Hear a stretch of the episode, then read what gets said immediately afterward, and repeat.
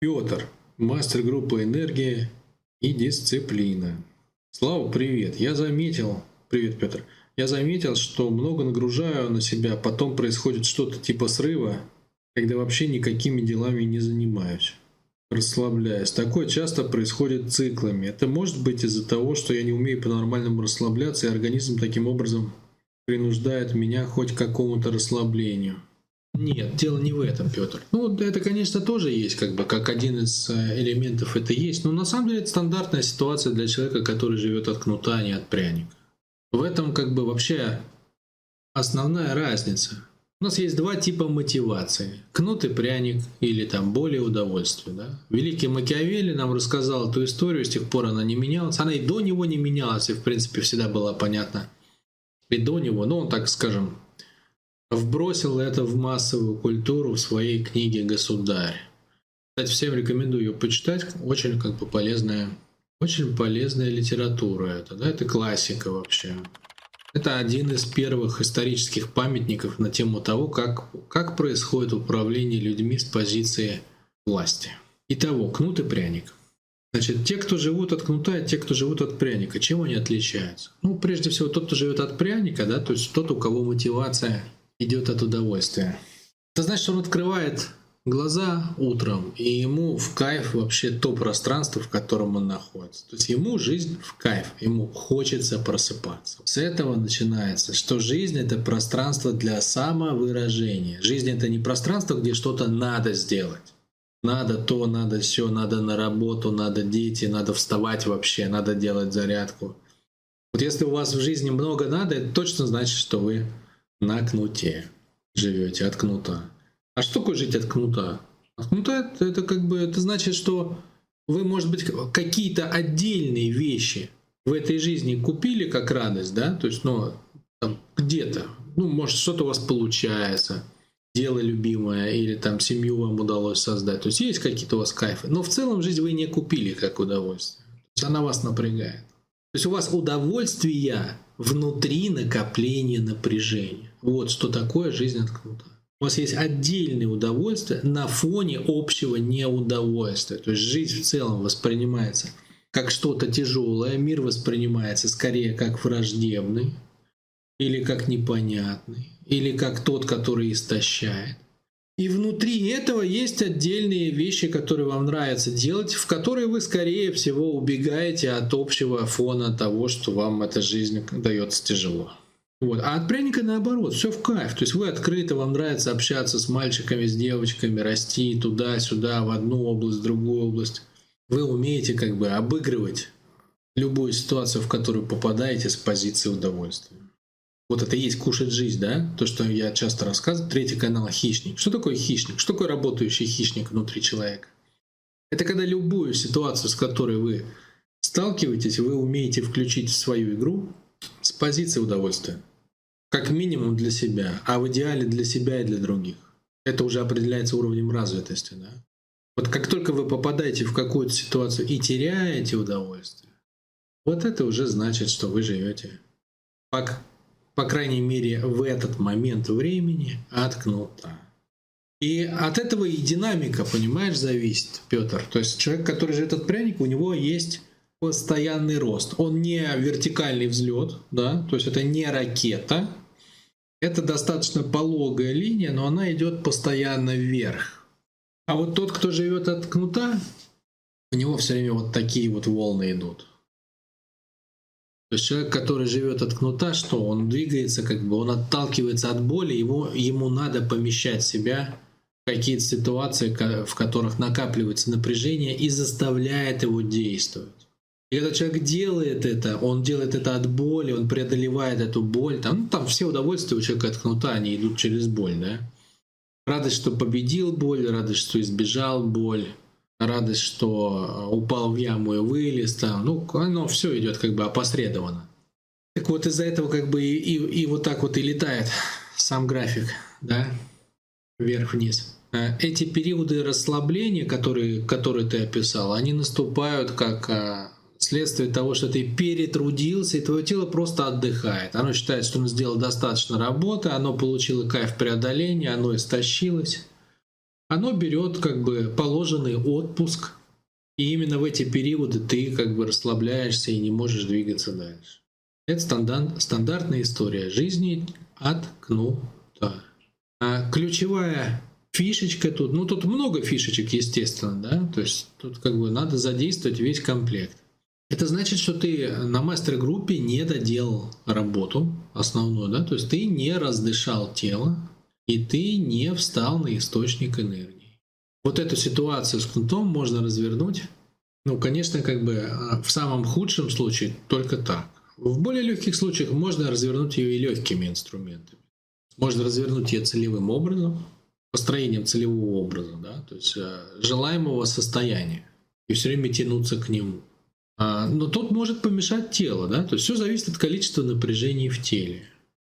Если их немного, то вы можете собрать целевой образ. У нас есть марафон на эту тему, или вы можете сделать это со мной в личной работе через, э, ну, через личную консультацию. Вы собираете целевое состояние свое, регулярно его проживаете, да, и если вы успешны в этом, то оно само вас тянет как бы жить по-другому. Постепенно оно, оно вас вытаскивает. Вот. Но если у вас много напряжений, то они как гири висят, да, вот а целевой образ вас вытаскивает из болота, а гири напряжений вас наоборот туда затаскивают. И по сути дела, все решается тем, кто тянет сильнее. Вы в желаемую жизнь себя волей толкаете, или ваше напряжение затаскивает вас обратно. Если целевой образ срабатывает, то все окей, можно, можно больше ничем не заниматься. Если нет, значит спускаемся на уровень ниже. На уровне ниже у нас что? Это принятие. Это принятие во втором канале. Целевой образ – это третий канал. А хищник, ролевые целевые модели. Второй канал – это чувство эмоций. Это каналы обмена человека а, с окружающей средой. Обмен происходит на уровне ощущений в первом канале, чувство эмоций – второй канал. Третий канал как раз ролевые целевые модельки. Четвертый канал ум, мысли, смыслы.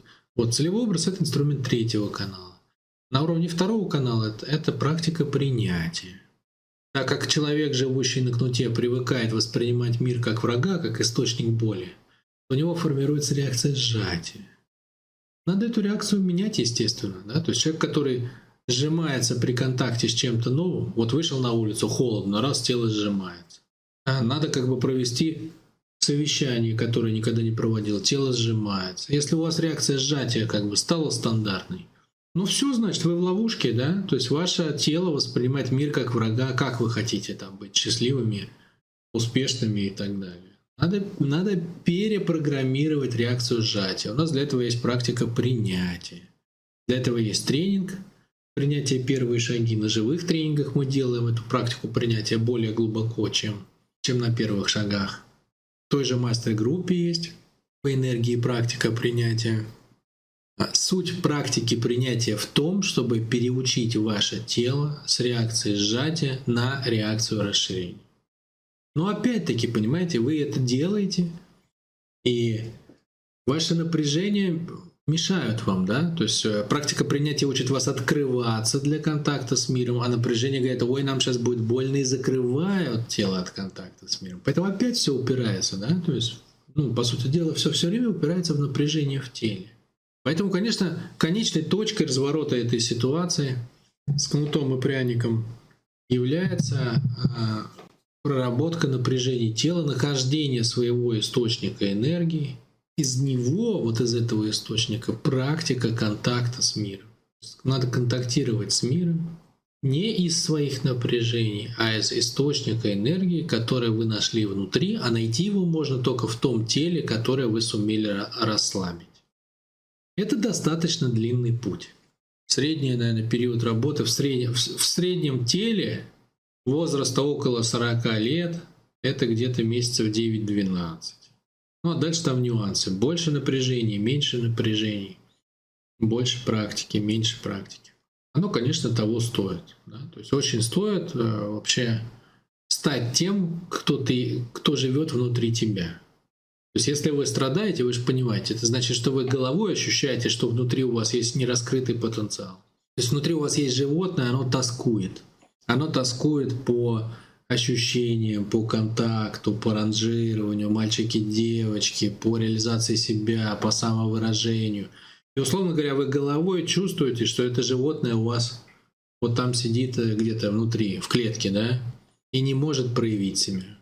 Вот как раз э, наша задача в мастер-группе помочь этому животному выйти. Очень стоит это сделать, потому что прожить свою жизнь и осознать, что ты всю дорогу бегал от кнута, и так и не пережил, собственно, жизнь как таковую, как, как источник удовольствия. Печальная ситуация. И это в 10 раз более печальная ситуация, если ты знаешь, что решение есть все-таки, да. То есть одно дело так все живут, как тебе кажется, и другое дело ты понимаешь, что источник все-таки э, внутри тебя есть для этой радости, и есть инструмент, как его вытащить. Вот я могу сказать, что я, безусловно, эту ситуацию для себя в своей жизни развернул. Я не могу сказать, что это там произошло на 100% так, как я бы хотел, но вот если брать как бы как путь в гору, вершина и дальше путь с горы. Вот я вершинку эту преодолел, да, то есть э, жизнь очень долгое время была для меня скорее в тяжесть, нарабатывалось именно количество этой тяжести. Но технологиями мастер-группы я для себя эту ситуацию развернул. Я поймал точку, точку разворота, да, я поймал тот механизм внутри меня, который хочет вот выйти, да, хочет выйти наружу, хочет проявиться. Я, я с ним соединился, и я помог ему на, нащупать дорогу для выхода. Он ее разгребает сейчас потихонечку, полигонечку. Но каждый следующий день это больше легкости, а не больше тяжести. Хотя путь не близкий, естественно. Много там чего. Ошибок, скажем так, молодости сделано, да, неправильных решений, а, неправильного отношения к жизни. Но ключик в развороте – одно, это разные жизни. Прожить, что ты поймал, что происходит накопление напряжения, и ты не знаешь, что с этим сделать, да, то есть ты работаешь, а внутри тебя чувство бессилия. И совсем другое поймать, что можно изменить ситуацию, ты поймал, как это сделать, и это происходит. Ну а дальше что? Это просто путь. И с каждым днем он, он все ярче и все лучше.